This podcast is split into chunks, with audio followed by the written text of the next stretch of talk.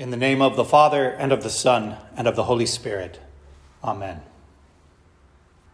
In the weeks leading up to Election Day, I'm sure you saw plenty of political ads on TV, lawn signs scattered across town, and even a politician or two going door to door campaigning for your vote. Perhaps the only place you did not encounter any politicking was here at church, and rightly so. This pulpit has been set apart for the Word of God, and it will never be handed over to a politician, no matter how excellent his platform may be, not even should he be a member of this congregation.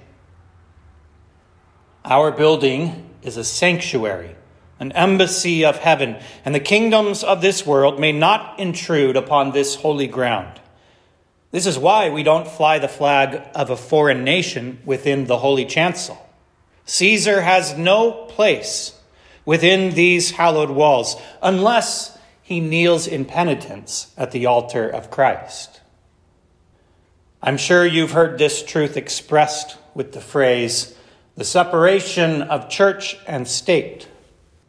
Unfortunately, this ideal, intended to protect the church from outside interference, is now used as an offensive weapon to silence the church.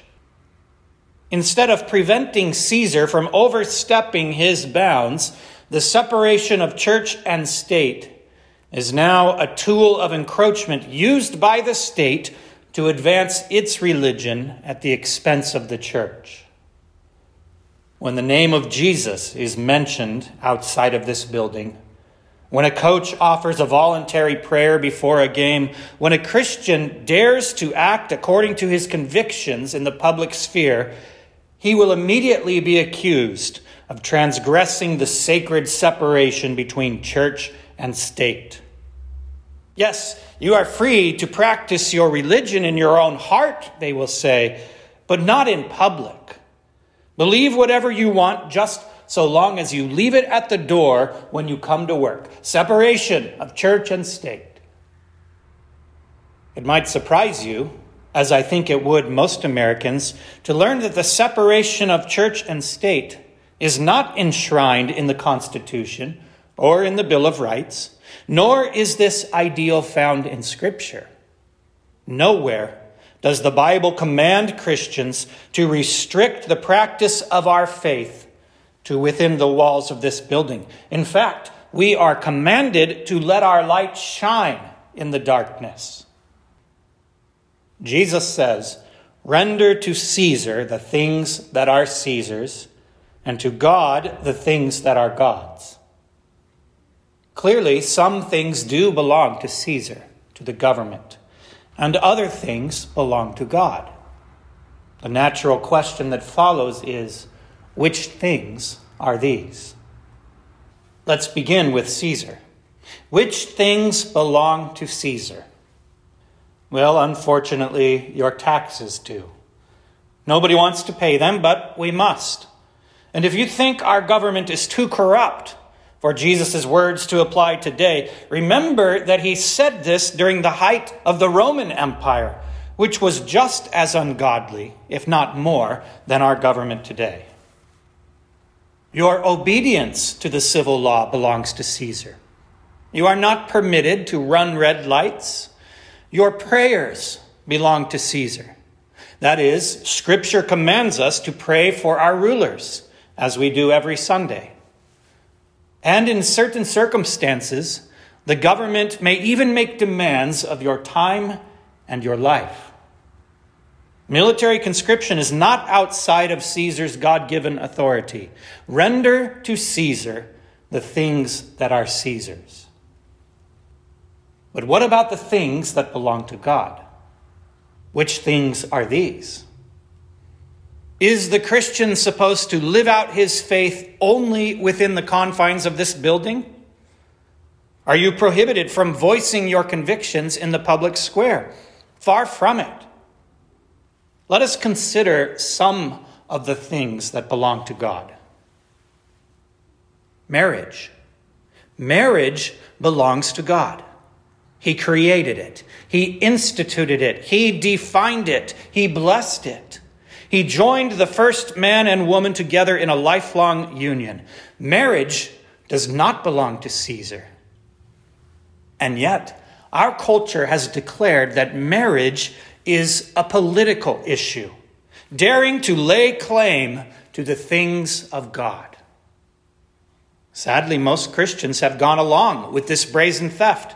Keep the politics out of the pulpit, they tell their pastors, and many spineless pastors have complied. Don't talk about political issues, pastor. Separation of church and state. As though this means that the church should roll over and surrender the things of God. But Jesus commands us to render to God the things that are God's. This is not optional for the Christian, it is a command.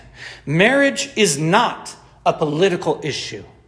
Yes, it has political ramifications, but it belongs and always has belonged to God. The pulpit is exactly the place to speak of marriage. Only God and His Word can tell us what marriage is and how we may seek to enter God's institution with His blessing. What else belongs to God that Caesar dares to claim?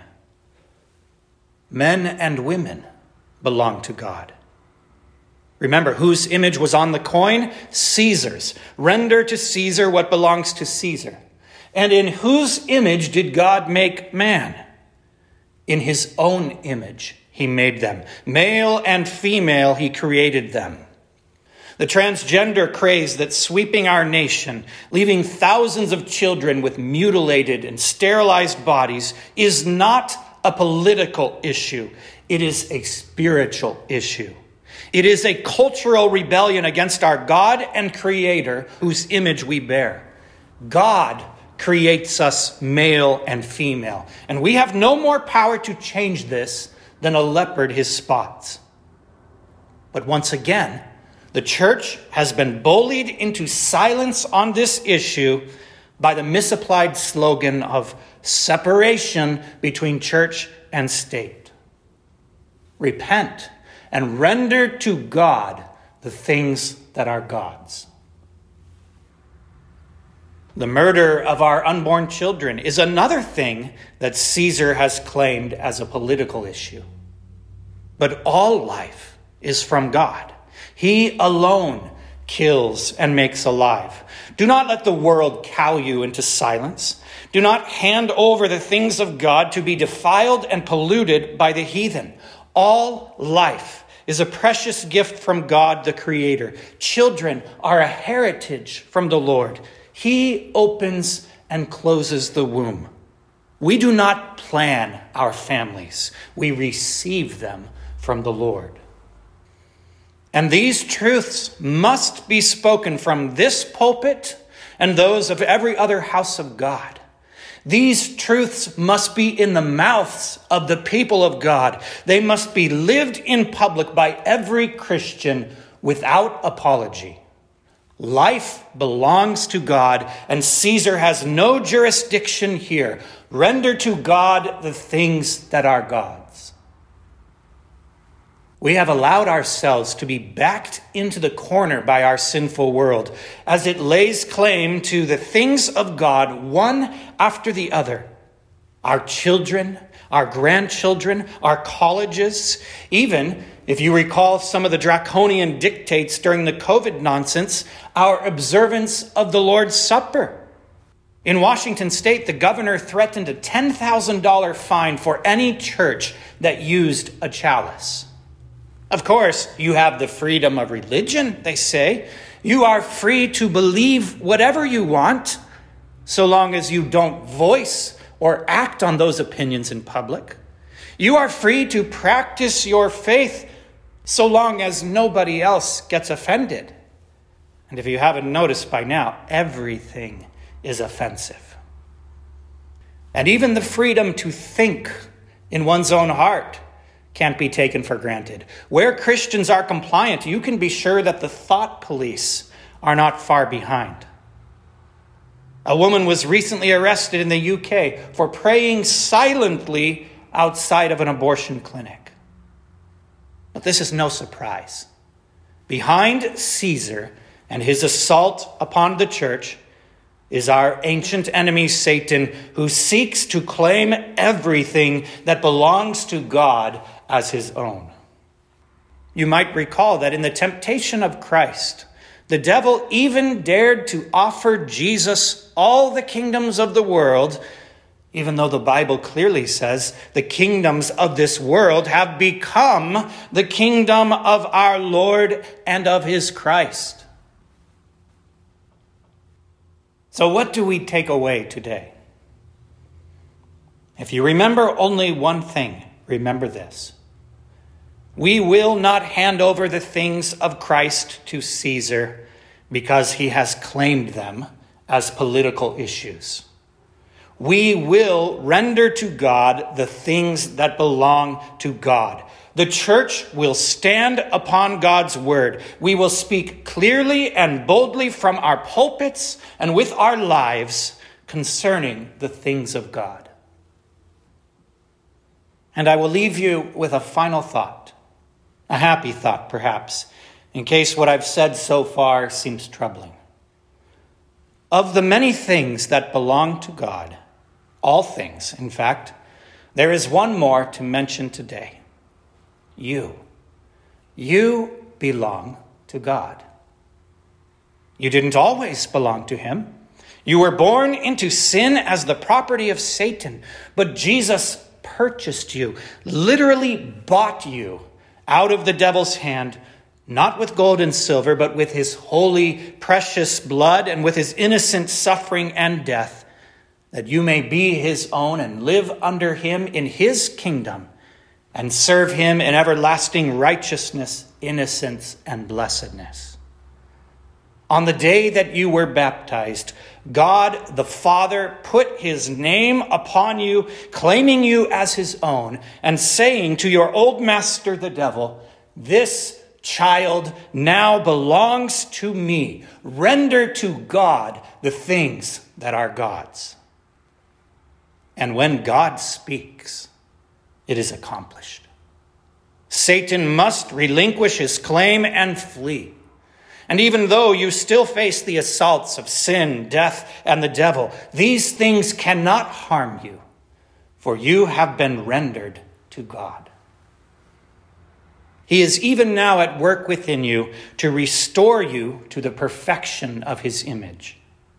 And very soon our Lord Jesus will render to God what belongs to God as he presents the Holy Church before his Father as his perfect and spotless bride.